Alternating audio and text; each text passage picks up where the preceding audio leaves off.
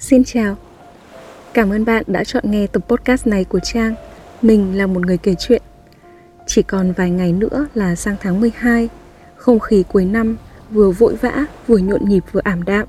Hy vọng bạn vẫn có chút thời gian để nghỉ ngơi. Năm tháng trôi đi, ai trong chúng ta cũng nhận thấy sự đổi thay nội tại. Ta không còn vô tư và khờ dại như thuở bé, cũng phải chăn trở nhiều hơn về cuộc sống tương lai. Mai này mình sẽ làm gì? Rồi sẽ lấy ai? Hai câu hỏi khó luôn đeo bám và khiến chúng ta mệt mỏi, thậm chí là bế tắc.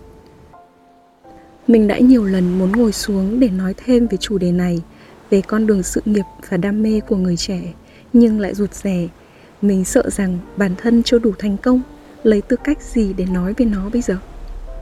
Nhưng mình sẽ nói, vì ít nhất mình đã kết thúc được tuổi thanh xuân và đi tới giai đoạn 3 của cuộc đời.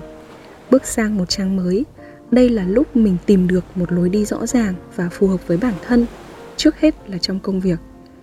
Một quyết định dứt khoát và được cân nhắc kỹ chính là nền tảng cho thành tựu sau này. Những câu chuyện trong podcast hôm nay có lẽ sẽ giúp bạn nhìn rõ hơn vào hiện thực cuộc sống và có thể đưa ra một định hướng nghề nghiệp tốt nhất cho chính mình. Hàng năm cứ vào mùa trung thu hoặc tết nguyên đán hộp thư tin nhắn của mình lại nhộn nhịp và có thêm những câu hỏi kiểu như Trang ơi, năm nay em có làm bánh không? Chị Trang ơi, chị mở hàng mất Tết chưa ạ? Trời ơi, trần đời á, mình ngại nhất là từ chối Vậy mà đã vài năm rồi, mình phải cười trừ rồi xin lỗi khách hàng cũ Vì mình đã đóng cửa tiệm bánh, đã cất lò, rửa tay, gác máy từ rất là lâu Mỗi một lần lựa chọn và buông bỏ là một lần đau Là nỗi nhớ đi kèm nước mắt nhưng mình vẫn rời bỏ đam mê vào đầu năm 2018. Ngày còn học phổ thông hay mới làm sinh viên, mình đọc rất nhiều sách báo và nghe những người nói về đam mê, sở thích, sở trường hoặc năng khiếu cá nhân. Mọi người lên TV rồi động viên lớp trẻ rằng các em chỉ có một cuộc đời để sống, hãy theo đuổi đam mê, sau đó thành công sẽ đến. Mình vốn hay tin người, lại cũng còn trẻ nên hăng hái lắm. Nhưng ở độ tuổi thiếu niên, mình cũng giống hầu hết các bạn bây giờ. Chẳng biết đam mê của mình ở đâu cả. Khổ thế không biết. Uhm, đam mê thì không có nhưng sở thích thì vẫn có nhá. Mình thích lắng nghe thích đọc nhìn chung là nạp thông tin vào người. Rồi mình sẽ phân tích nó sẽ ngẫm nghĩ về nó đánh giá nó.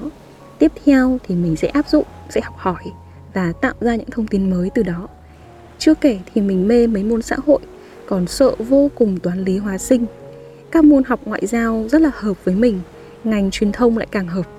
Sau khi tìm hiểu về truyền thống của trường ngoại giao, nghĩ ngợi cả về định kiến lẫn vinh quang gắn cùng với nó, đọc thêm tiểu sử một vài lãnh đạo, mình vẫn quyết định thi vào ngoại giao và lúc đó thì mẹ oanh đã tuyên bố, con đã cãi lời gia đình thì sau này tự đi mà xin việc nhé đừng có nhờ nhé mình vâng ạ, một cách rất dứt khoát và ra vẻ con đây cũng không ăn hại đến thế đâu.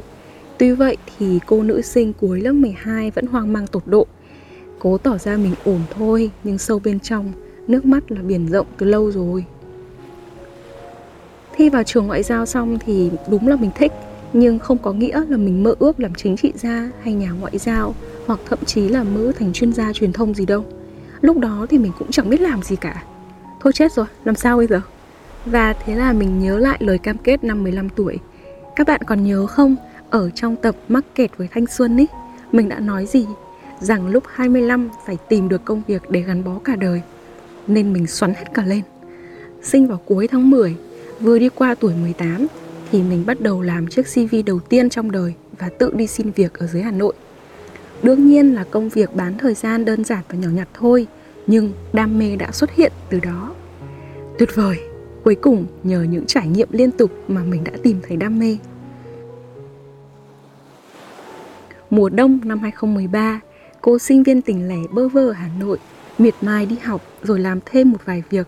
Khi nhận phụ trách hậu cần cho một vài sự kiện, mình đi học làm bánh và đúng vào Giáng sinh năm 2013, tình yêu với lò nướng và bếp bánh đã chớm nở một cách rất tình cờ. Chiếc bánh đầu tiên trong đời mình là bánh khúc cây Giáng sinh. Người chị mình quen ở lớp đó tên là Linh Chi, vẫn chơi rất thân với mình cho đến tận ngày hôm nay tí nữa phải gửi podcast này cho chị ấy mới được Tết nguyên đán năm đấy thì mình bắt đầu lên mạng học làm những mẻ mứt dừa handmade đầu tiên, bằng chiếc bếp ga cũ ơi là cũ ở nhà trọ và những dụng cụ cơ bản thì mình tranh thủ kỳ nghỉ cuối kỳ ở ngoại giao để làm mứt bán. Hồi đó thì mứt công nghiệp tràn lan và rất là chán. Khái niệm đồ ăn handmade chỉ xuất hiện thấp thoáng trên thị trường thôi. Sản phẩm của mình khá mới và cũng gây tò mò. Nhờ sự ủng hộ của bạn bè, anh chị em, người thân, mình đã có những bước đi chập chững khá ổn. Tết của mình năm đó rất ấm no luôn. Sau đó thì mình đã chuyển sang một nhà trọ thoáng hơn, bắt đầu lăn xả đi làm và mua đồ để học làm bánh. Nhất định không xin tiền mẹ, vì thật ra có xin thì mẹ cũng chẳng cho, nên mình cứ nói thế cho đỡ quê vậy. Các bạn biết đấy, việc tìm thấy đam mê khiến mình thật sự hạnh phúc. Dù thất bại trong việc học tiếng Pháp ở ngoại giao và vô cùng cô đơn, chơi vơi khi xuống Hà Nội, nhưng khi có bếp bánh thì mình cảm thấy rất vui. Là người hướng nội, mình hạnh phúc khi được ở nhà, đứng trộn bột rồi ngắm nhìn bánh nở tung trong lò. Mình yêu điên đảo mùi bánh lúc sắp chín, thơm lắm luôn. Mùi bột quế, mùi gừng, nó vừa ấm áp vừa hấp dẫn, lại đa dạng không hề nhàm chán một tí nào. Việc học làm bánh rèn rũa tính cách của mình rất nhiều. Mình kiên nhẫn hơn, tỉ mỉ hơn và cẩn thận hơn. Thậm chí mình học tốt tiếng Pháp hơn vì phải lên diễn đàn của mấy mẹ bên Pháp học lỏm công thức. Vì yêu nên mình bất chấp khó khăn để nuôi dưỡng đam mê. Mình đi dạy gia sư môn văn cho nhiều lứa tuổi, nhất là cấp 2 và cấp 3. Mình đi làm mẫu ảnh, mức cắt xê nào cũng nhận. Hết năm nhất thì mình đến xin làm tạp vụ ở một studio chụp ảnh, làm đủ việc, từ lau nhà, cọ toilet đến là quần áo, viết bài quảng cáo, gặp khách hàng. Mình nhặt nhạnh từng đồng từng đồng, vừa học hỏi mọi lúc mọi nơi. Mục đích là để có tiền mua đồ nghề cho bếp bánh và sau đó là phát triển trang blog cá nhân. Có lần mình rất thích một chiếc kệ để đựng dụng cụ nhưng nó quá đắt. Mình vẽ lại ra giấy, mang ra xưởng mộc gần đó để đặt một chiếc, rồi mình lại tự khiêng nó về, leo lên tầng 4 rồi lại hì hục sơn sửa để hoàn thiện hơn. Tối đến mình sẽ ngồi học thật nhanh để ngồi xem Masterchef, lên blog để học công thức và cuối tuần sẽ thử nghiệm. Tình yêu tuổi 18, 19 ngây ngô và tự nhiên như thế, mình dành hết tâm huyết và tiền bạc, sức lực cho bếp bánh nhỏ xinh. Mùa thu năm 2014, mình là một trong những người đầu tiên ở Hà Nội bán bánh trung thu handmade và sau đó được rất nhiều báo phỏng vấn. Bạn bè ở ngoại giao có vẻ trầm trồ và hết năm 2 đại học thì mình khai trương một tiệm bánh nhỏ. Cũng có lúc công việc bị gián đoạn vì mình bầu bí, sinh con và cũng phải đi học ở ngoại giao, nhưng mình vẫn duy trì, vẫn cố gắng dành thời gian cho tiệm, học thêm các xu hướng mới và chuyển sang bán hàng online. Đến năm thứ tư, doanh thu của tiệm có lúc đã đạt đến 9 chữ số. Cả nhà lúc đầu cũng ủng hộ, nhưng sau đó khi thấy mình quá nghiêm túc với nghề, lại lo lắng. Có người thì cho rằng đó là công việc tay chân vất vả quá. Có người lại nói thợ làm bánh quá bình thường, không đủ oách. Nhưng chẳng quan trọng, mình yêu là được. Gia đình có lúc gây sức ép, nhưng mình cũng không xin nhê hay thay đổi gì. Các bạn thấy sức mạnh của tình yêu, của đam mê nó lớn ghê không? Đúng kiểu bất chấp tất cả để bên nhau. Một người trước nay chỉ biết mỗi học hành và làm đồ luộc, đồ hấp, lại cực ghét rửa bát. Vậy mà sắn tay học từng tí để biết làm bánh. Để ra một chiếc bánh cần bao nhiêu công đoạn, rất nhiều nguyên liệu và khi làm xong thì bếp như một bãi chiến trường. Mở tiệm, tiền ít và chưa giỏi quản lý, mình cố làm nhiều nhất có thể để co kéo mọi thứ. Có lúc gia đình không ủng hộ, mình lại tiếp tục đàm phán để được đi tiếp với nghề. Quãng thời gian đó mình mới hiểu thế nào là đam mê, là tình yêu thật sự. Đó là khi đã lựa chọn thì sẽ yêu cả mặt sáng lẫn mặt tối, chấp nhận cả những khó khăn để không phải buông tay. Những tưởng cả đời mình sẽ đeo tạp dề và đứng trong bếp bánh, sẽ gắn bó trọn đời với bánh. Vì mình có đam mê mà, nhưng không thể ngờ rất nhanh sau đó mình đã bỏ hết. Đầu năm 2018, tức sau 4 năm lăn lộn với nghề, mình đã thanh lý hết đồ đạc và tuyên bố giải nghệ một cách bất ngờ. Cả nhà mình đều rất là sốc. Bởi vì các bạn biết không, đam mê chưa bao giờ là đủ để lựa chọn một công việc mà gắn bó lâu dài. Thực tế cuộc sống rất phũ phàng tình yêu, sự nhiệt tình là chưa có đủ. Bởi vì chúng ta không thể hít khí trời để sống với đam mê, ta vẫn cần một khoản thu nhập vừa đủ để duy trì cuộc sống. Tức là biến sở thích lẫn đam mê thành công việc, thành kế sinh nhai. Và khi có tham vọng đi xa hơn, muốn phát triển rực rỡ, thì tình yêu sẽ không còn đơn thuần nữa, mà sẽ có những tính toán.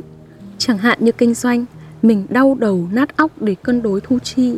Mỗi lần ngồi làm sổ sách cho tiệm bánh mình như thể bị tiền đình đã 8 vạn năm rồi, mệt muốn chết. Mỗi mùa lễ hội đến, mình đứng cả 18 tiếng để làm việc, mệt và kiệt sức, bơ phờ guồng quay của ngành kinh doanh thực phẩm rất khắc nghiệt, mùa thi không là gì đâu. Có những lúc lợi nhuận và sức ép từ khách hàng khiến mình muốn nổ tung. Nó tồn tại rất nhiều nguy cơ sẩy chân vì tham lam và năng lực yếu kém. Mà mình thì không đủ khả năng, mình lại còn không thích môn toán, không thích tính toán gì cả vì năng lực chưa cho phép và không đủ tự tin, nên mình không nghĩ là có thể đưa đam mê làm bánh thành công việc kinh doanh tiệm bánh lâu dài.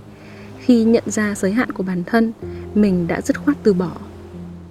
Sự buông bỏ đầy đau khổ năm ấy, cuối cùng lại đưa mình đến hàng loạt những đam mê mới. Các bạn nên tin vì bằng chứng sẽ được kể ngay bây giờ. Đầu tiên là công việc giáo viên mình rất yêu và thấy nó mang lại nhiều cảm xúc. Khi chứng kiến học trò đỗ đạt trưởng thành, mình hạnh phúc khi có thể đóng góp một phần vào trong đó. Nhìn học sinh lần lượt đi du học, vào được những môi trường tốt, mình lại tìm thấy được niềm vui như ngày đứng xem bánh chín hôm nào. Khi học sinh tự tin hơn, giúp các em vượt qua những trở ngại trong học tập, mình cảm thấy bản thân rất quan trọng, không phải một kẻ vô dụng hay ăn hại. Đối với giáo viên soạn bài là một công việc cơ bản và thường nhật. Mình cũng vẫn sáng tạo và cập nhật những cái mới khi dạy học, giống như ngày nào, mò mẫm lên blog để học công thức mới và làm ra mấy chiếc bánh ngon hơn. Tiếp theo là công việc viết lách, làm nội dung trên mạng xã hội, dù là xây một kênh youtube hay là một kênh podcast. Tất cả những công việc này đều khiến mình rất yêu.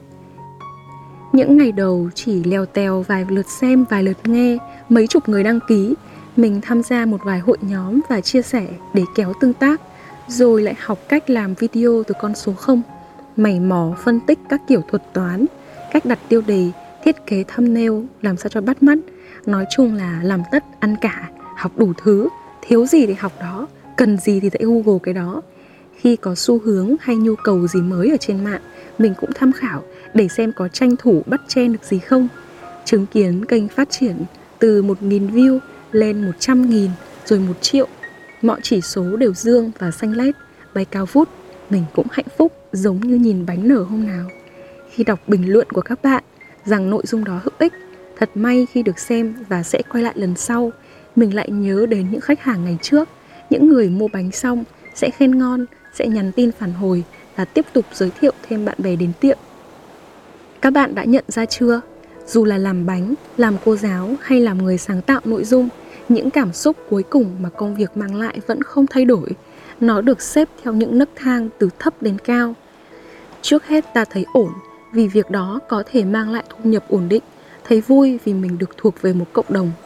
Cao hơn ta thấy mình không cô đơn khi có ít nhất một vài đối tượng đồng hành và chia sẻ.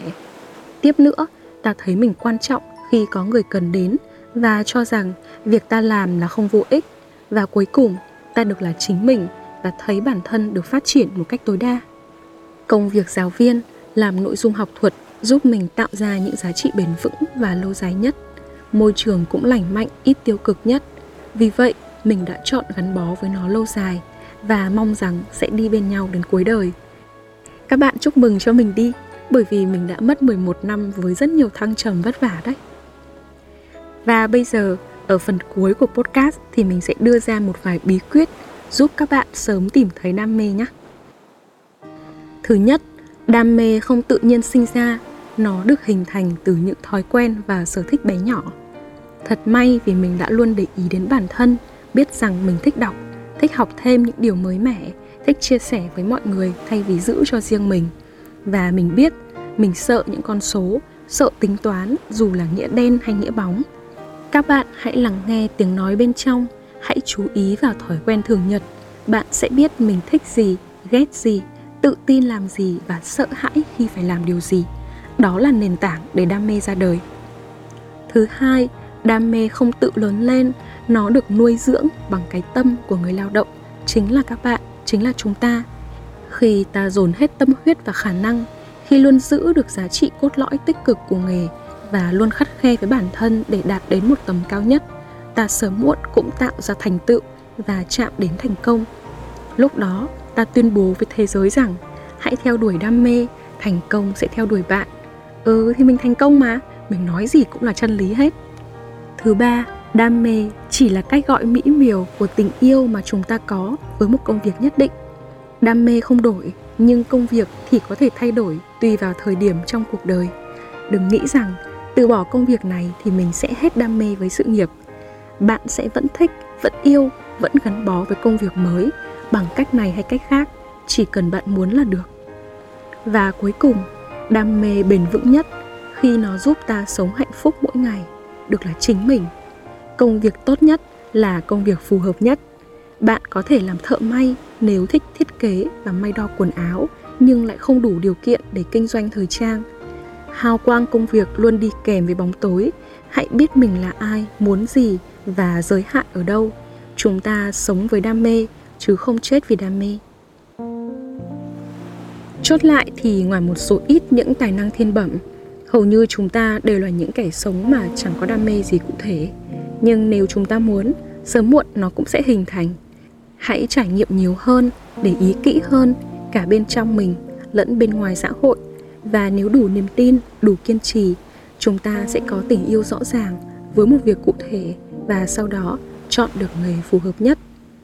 Công việc tốt nhất là công việc phù hợp nhất. Vậy thôi, đó chính là thông điệp của mình. Cảm ơn các bạn đã lắng nghe podcast và hy vọng các bạn sẽ không lãng phí những phút vừa rồi. Hẹn gặp lại. Bye bye.